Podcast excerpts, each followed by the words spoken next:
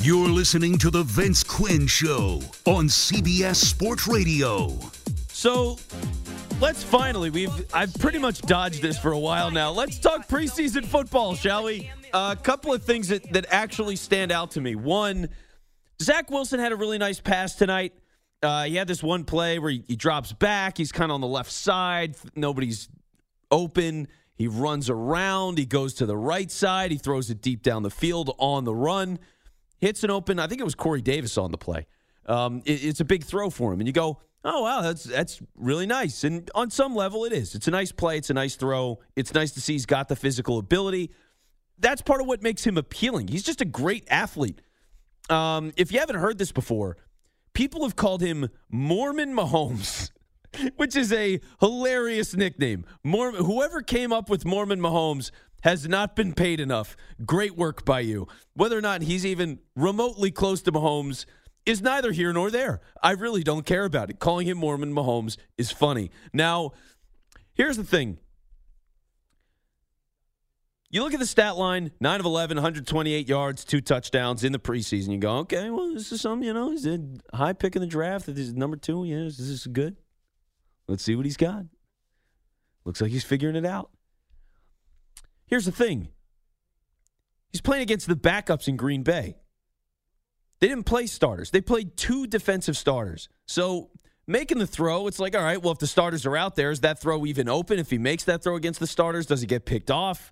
I, I don't know. Uh, you're not blitzing in the preseason. It's it's just it's hard to to get excited about it. And for me, I like Zach Wilson. I like the pick for the Jets. I think it makes sense for them. It was a good get with Trevor Lawrence off the board. Uh, I've got no problems with it. I love Trey Lance. I think Fields is a great prospect. I would have taken Zach Wilson as the next guy after Lawrence. I've been on that spot for a long time.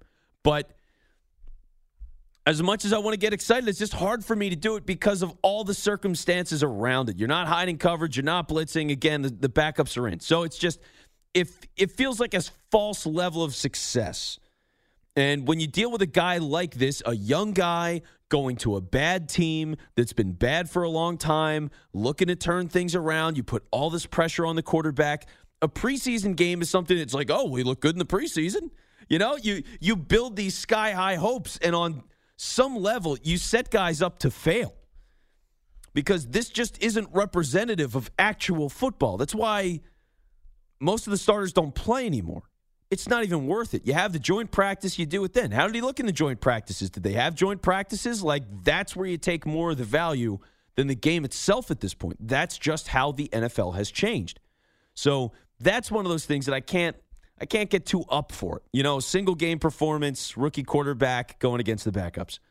But it is funny to say that because, on the other hand, Baltimore's now won 19 straight preseason games. And you know what?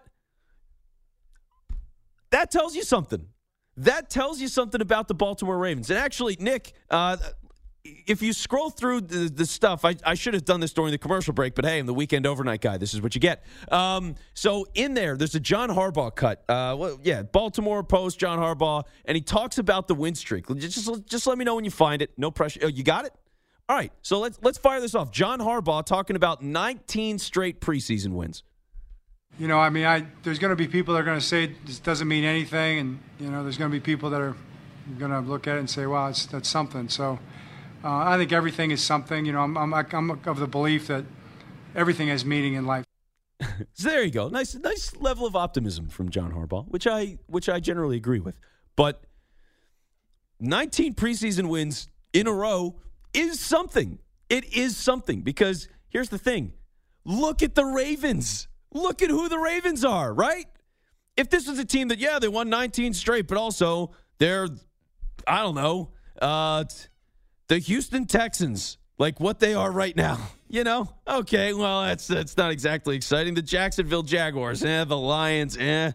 You know, it it doesn't really mean anything in that case. If the team's average, if the team's bad, the Ravens are great. I'll tell you. The Ravens are one of the few franchises in football that if you could be a fan of like uh, talking about it earlier, investing. If you had dollars to put on a team with the idea that you think they're going to be good every year, say you signed a 10-year contract and you want to say, "Okay, I'm going to advertise for 10 years with a football team." Or I'm going to be a fan of a team for 10 years. Who's going to give me the best odds of being competitive every year in the playoffs, maybe deep in the playoffs, winning the division, MVP chances, whatever it is, elite defense. That's the Ravens every year. Every year. Joe Flacco, Lamar Jackson, it doesn't matter. Uh, what was his name? The, the, Trent Dilfer. It doesn't matter. The Baltimore Ravens are a machine. They're a franchise that consistently drafts well, coaches well, wins games, executes. Like they do everything well. It's amazing on some level that the Baltimore Ravens are not picked apart every single year. How it's just every executive, scout, coach in the building just disappears and, and is a head coach. Like John Harbaugh should have a monster coaching tree at this point. I don't know how big it is. It should be enormous because that team is incredible. And you should want some of that. For the Ravens to win 19 consecutive preseason games, tying an NFL record, that's a healthy franchise. They have depth. They draft, they, they identify talent, culture is good. All those different things that go into a great team, a great franchise. The Ravens have that. Like they're so smart, they're so well run. On some level, I'm jealous. I'm jealous of them. I'm an Eagles fan. They won a Super Bowl in 2017. It was a couple of years ago. But you know what? The Eagles stink. From the moment they won that Super Bowl, they've stunk. Injuries, bad quarterback play, terrible drafting, bad contracts, all sorts of stuff. They've got every problem that a franchise could have, just drama. Every problem a franchise could have.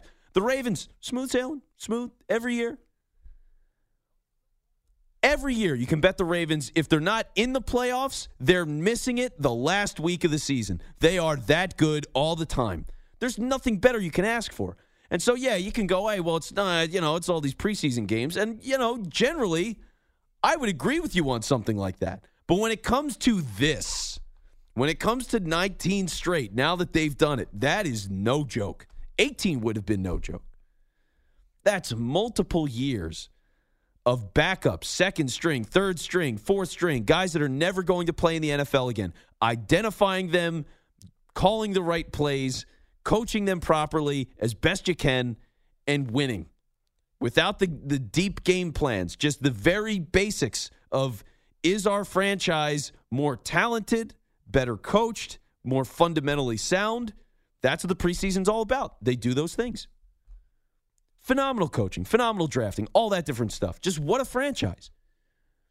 Really. Like, I just, I, I love that stat. I love that record. I hope they set the record. They deserve it. Because it's teams like them, you know, because for New England, I think Belichick is is the greatest. Like you just see what he's done at the NFL year in and year out. It's it's undeniable how great he is.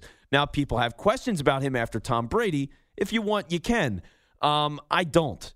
But what is it going to look like? Do they hit on Mac Jones? Does he have to try another quarterback after this? Or is the team still pretty good, but he's holding them back? Like I just I kind of wonder it's it's going to be a little bit different of a transitional phase.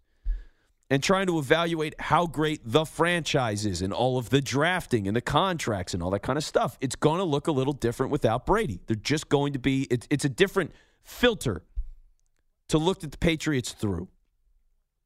For the Ravens, you've seen it. You've seen it for a long time and they're just always great. So, small thing, silly thing to some, forgettable thing to most. To me, it's exactly